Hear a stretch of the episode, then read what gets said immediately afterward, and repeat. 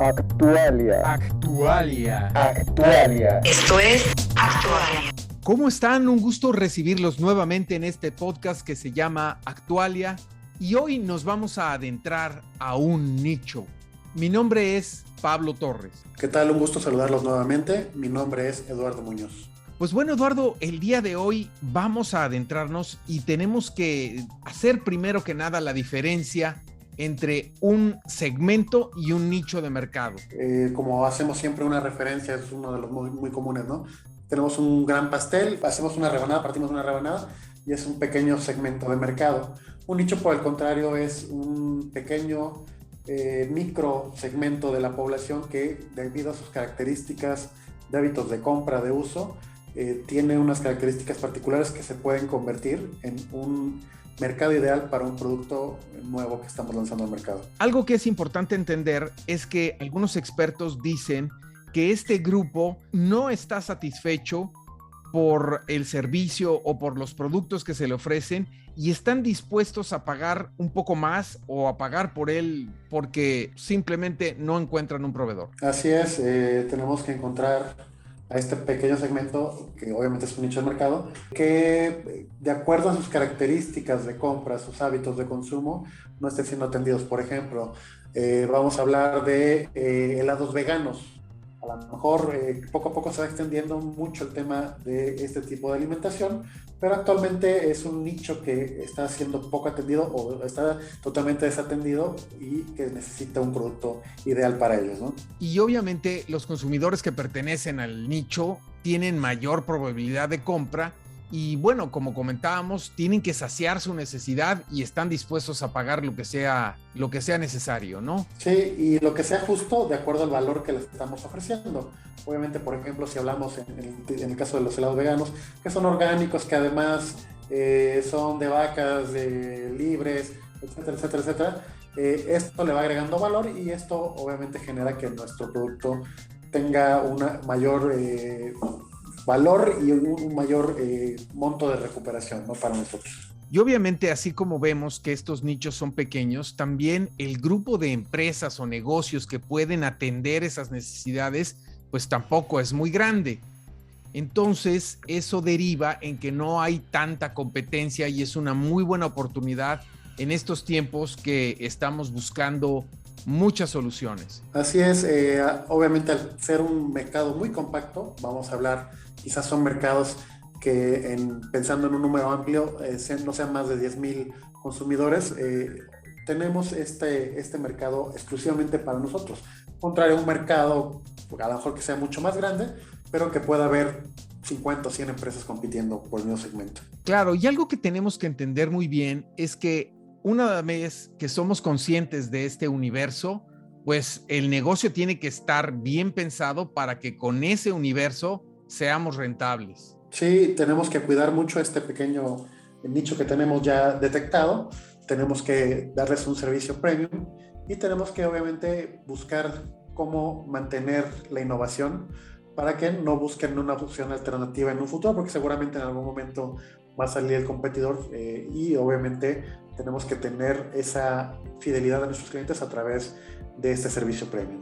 Otra característica también es que vamos entendiendo que los problemas o las solicitudes de los clientes pues son bastante comunes entre ellos y que nosotros le podemos dar respuesta a esas necesidades con la misma solución a todos, ¿no? o con el mismo producto, por supuesto. Así es, y obviamente esto nos lleva a mejoras directamente del producto, incluso allá una programación en caso de inteligencia artificial para dar respuesta a muchas preguntas que ya sabemos que pudieran estar surgiendo y obviamente esto nos permite tener un mucho mejor servicio para eh, el grupo, pensando en que a lo mejor tengamos uno, dos o cinco quejas similares y esto nos va a permitir solventar todo el tema para este pequeño nicho de mercado. Y otra cosa es que, bueno, tenemos que prepararnos bien porque tenemos la ventaja que las campañas de marketing son enfocadas a esos nichos de mercado, tienen mejor respuesta, mejor segmentación y pues tenemos que entender muy bien qué estamos haciendo, qué estamos ofreciendo, a quién estamos dirigidos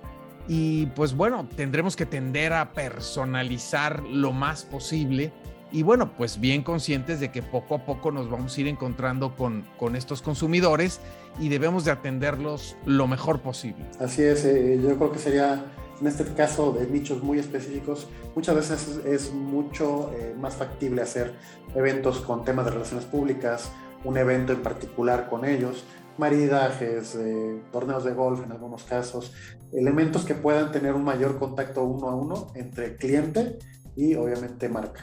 Y fíjate una estrategia que me gusta mucho para atender esto es obviamente el inbound marketing, a donde los contenidos que vamos generando pues tienen que ser muy muy especiales con obviamente esta segmentación tan específica.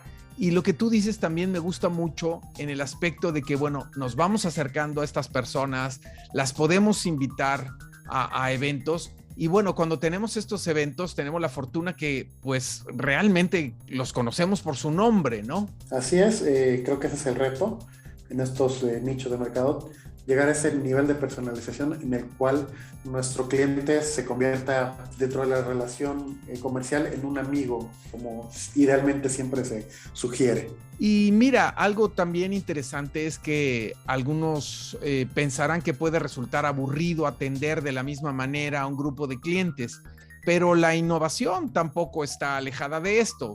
¿Qué quiero decir con esto? Y poniendo un ejemplo, si tú creas un club de vinos para gente muy, muy específica, pues deberás de mantenerte sumamente informado para ver año con año las cosechas, las propuestas, las tendencias que hay y comunicársela a tus clientes. En cualquier tipo de producto o servicio, pues tienes que estarte manteniendo a la vanguardia para no perder toda esta oportunidad, ¿no? Así es, y en este proceso de innovar todo el producto y el servicio hacia mi cliente, nosotros también nos vamos a mantener al día para poder eh, buscar opciones en las cuales incluso ampliar nuestro catálogo de productos, a lo mejor como tú mencionas en este caso de vinos, algunas copas especiales, algunos temas que, que obviamente no, necesariamente tienen que ver con mi producto central, pero que a la vez enriquecen toda la experiencia de, mi producto. Y yo identifico cinco tipos de nicho de mercado y me gustaría que nos dieras un poquito estos insights sobre cómo los abordas a la hora de, de hacer estos estudios. El primero, pues, es obviamente por grupos de edad. Así es, aquí en este caso tiene que ver mucho, por ejemplo, eh, las, las, tribus urbanas que de repente nos encontramos, digo, ahorita ya no es tan común verlas como hace algunos años, pero lo que eran los emos, por ejemplo, que tenían características muy particulares, gustos en la música, gustos en la ropa. Obviamente esto pues, generó todo un mercado específico que en su momento pasó de ser un nicho a un segmento de mercado.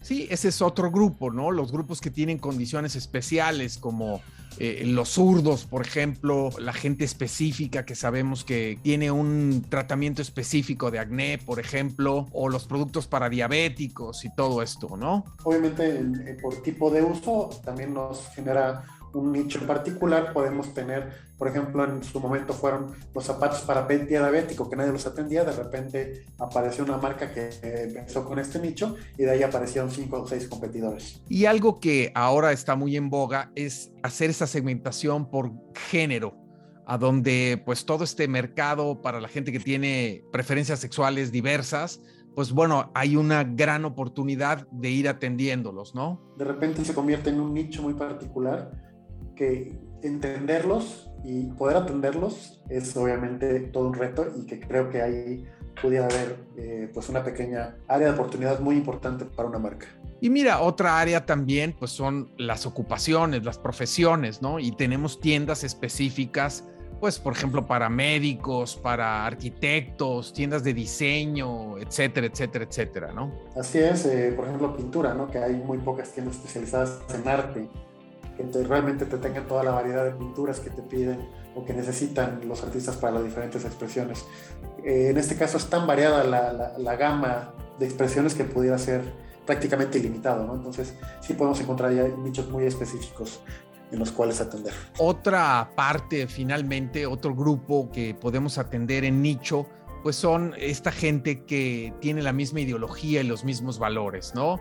Y aquí podemos hablar de gente que le gusta la comida vegana o la gente que le gusta apoyar a las comunidades indígenas, la gente eh, preocupada por la sostenibilidad, etcétera, etcétera, ¿no? Sí, aquí obviamente eh, por idealismo, digámoslo, así, para facilitar el proceso, eh, creo que tenemos ahí pocos nichos y poco explorados que también pudieran ser eh, muy, muy, muy interesantes para los clientes. Y bueno, yo recomendaría, obviamente hoy tienes eh, muy buenas herramientas, como hemos platicado, como el Google Trends y todos los AdWords, para ir identificando muy bien a estas personas. Y yo creo que los clientes tienen que tener muy claro cuál es su objetivo, a dónde se ubican geográficamente, porque pues la aventura puede, puede hacerse a nivel mundial pero a veces tenemos que atender grupos locales. Tenemos que saber cuánto presupuesto tenemos y el tiempo que estamos dispuestos a dedicarles a cada uno de los clientes, ¿no?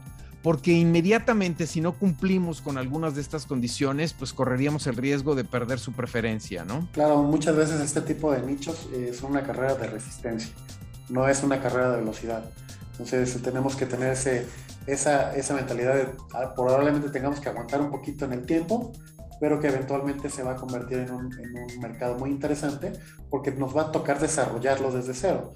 Al no estar atendido, tenemos que hacer todas estas herramientas para poder de cierta forma agruparlo y poder comunicarnos con ellos para que sepan que aquí está nuestro producto y cómo vamos a poder eh, solventar su necesidad. Y una búsqueda continua de qué es lo que les estoy solucionando, qué puedo solucionarles. Y de ahí está en un constante cuestionamiento de nuestro producto, si está atendiendo a ese, esa necesidad tan específica y cómo podemos seguir mejorando día con día, ¿no? Sí, y esto nos lleva nuevamente a estar en contacto constante con nuestros clientes para poder ofrecerles estas innovaciones y poder escucharlos. Obviamente, estas necesidades, lo que hablábamos un ratito, ¿no? Poder agrupar si ya cinco personas nos dan la misma queja o nos preguntan la misma duda, creo que ya se puede convertir en una constante que podemos facilitar el proceso para innovar y obviamente para repensar nuestro producto. Y algo bien importante es también tener esa capacidad de hacer como el zoom out y ver en dónde estamos puestos para ver si no va a aparecer algún otro nicho de mercado o más específico o algún movimiento que de repente pues pueda desaparecer, ¿no? ¿Cuántas veces hemos encontrado nichos de mercado muy, muy específicos que de repente simple y llanamente viene una tendencia nueva y desaparecen por completo, ¿no? Sí, eh, obviamente identificar muy bien la gran diferencia entre lo que sería este nicho que se va a convertir en tendencia o que solamente se convierte en una moda para evitar riesgos para nuestra empresa. Oye, y una pregunta, ¿qué tanto recomiendas tú que además de entender perfectamente nuestro nicho, estemos participando un poquito de un abanico más grande como es el segmento y estarlo monitoreando todo el tiempo? Sí, yo creo que aquí, eh, una vez que tenemos identificado un nicho y una necesidad que está totalmente desatendida, tenemos que buscar constantemente ampliar nuestro mercado, porque seguramente este producto tal vez no es tan compatible con la personalidad de mi cliente ideal, pero sí puede necesitar este producto. Entonces, al ampliar nuestra segmentación, tenemos que eh, crecer nuestro mercado y esto nos va a permitir la oportunidad de no solamente depender de nuestro nicho inicial, sino que vamos ampliándonos con nuestros mercados secundarios. Y bueno, finalmente asesorarnos siempre de expertos y entender que bueno, el tiempo va pasando y es probable que en algún momento pues perdamos parte de nuestro gran encanto, ¿no? Sí, claro, ya sea por aburrimiento, por errores propios, pero siempre tenemos que eh, identificar que pudiera ser eh, que nuestro producto deje de estar vigente y por eso es esta constante innovación y este constante monitoreo, como bien mencionabas, del panorama general para poder identificar nuevas oportunidades de mercado. La nota que derramó el vaso. Muy bien, y ahora vamos a hablar en esta sección de la importancia de trabajar hacia adentro de nuestra empresa, es decir, con nuestros empleados para tener una clara narrativa de dónde estamos parados y que los empleados también puedan comunicar los valores de la empresa, por ejemplo, la misión de la empresa, los propósitos de la empresa, toda la visión de la empresa. ¿Cómo podemos entender esto a través de un estudio? Aquí lo más importante es eh, identificar que los empleados de una empresa, los colaboradores de una empresa siempre son clientes, clientes internos como se les conoce, pero que a su vez obviamente se pueden convertir en los mejores promotores de la marca. Eh, al final de cuentas, el empleado tiene que estar convencido totalmente de los productos de la empresa para poder obviamente ser estos eh, embajadores de marca. Y una de las mejores formas es eh, identificar el ambiente interno de la empresa, hacer algunos grupos focales, o hacer algunas entrevistas cara a cara con, con, los empleados para saber qué es lo que sienten y qué es lo que piensan, además de, de entender qué tan eh, incorporados y qué tanto entienden en la misión, visión y sobre todo eh, la filosofía de la empresa. Sí, esto puede parecer una simple función de recursos humanos, pero yo creo que va más allá, ¿no? ¿Tú qué piensas? Claro, mira, yo lo que he visto en mi experiencia es que lo que siempre conecta con los empleados y el fundador de la empresa es esta historia de esta historia de, esfuerzo, de cómo crearon la empresa, cómo ha crecido, todos los sacrificios que tuvieron que hacer para poder llegar a donde está actualmente la empresa. Es una forma muy fácil de identificar hacia los empleados, pero que esto también nos funciona muy bien con los clientes hacia afuera de la empresa. Entonces, eh, siempre el contar una historia y el contar ese esfuerzo nos va a, permitir mucho cómo conectar con, eh, con, nuestra parte humana ¿no? Eh, dentro de las empresas. Y fíjate que la historia triste es estas empresas que todo el tiempo están machacando la misión, la visión, los valores, pero lo que más preocupa es cuando no lo viven, no lo viven. Y entonces pues los empleados de una u otra manera se sienten tristes, no se identifican y tampoco al final no lo comunican a los clientes, ¿no? Seguramente te ha pasado alguna vez que te acercas a una empresa y cuando quieres interactuar un poquito más con la persona que te está atendiendo, a veces esta persona hasta se queja, no, es que mi jefe no es así, es que la empresa no me ha cumplido. Y eso es algo muy común que está pasando últimamente, de que el discurso de la empresa no está alineado a la realidad de la empresa. Así es, y esto es triste, como bien mencionas, porque al final de cuentas eh, no existe una satisfacción de, los empleados por estas eh, esperanzas no cumplidas, pero tiene que ver con este proceso de simplemente dedicarnos a producir y no pensar en las personas.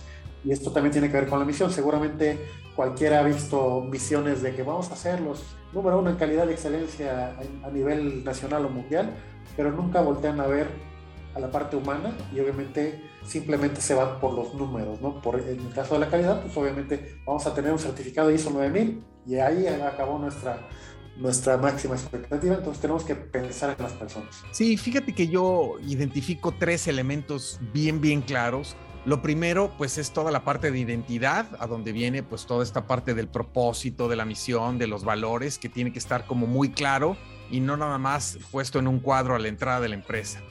El número dos es la dirección de la empresa, que todos entendamos hacia dónde vamos, cuáles son las prioridades, cuál es la estrategia y cuáles son los objetivos a corto plazo, por ejemplo.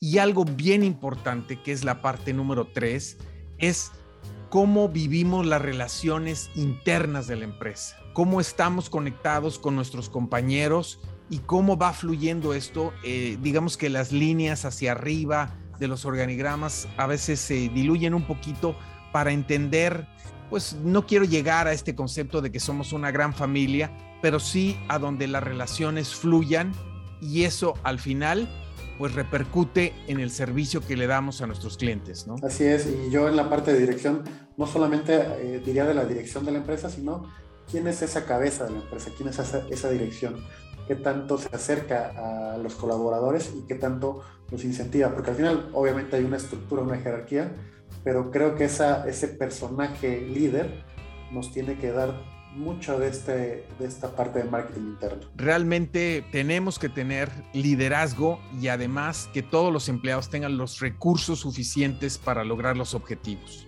Así es, y esto obviamente la única forma de saberlo es preguntándoselo directamente a ellos entendiendo qué es lo que está pasando dentro de la empresa y como mencionábamos al inicio, haciendo un estudio de análisis eh, ambiental de la empresa. Pues muchas gracias por acompañarnos en esta nueva emisión de Actualia. Mi nombre es Pablo Torres, me encuentran en redes sociales como arroba ptorresmx. Gracias a todos por escucharnos nuevamente.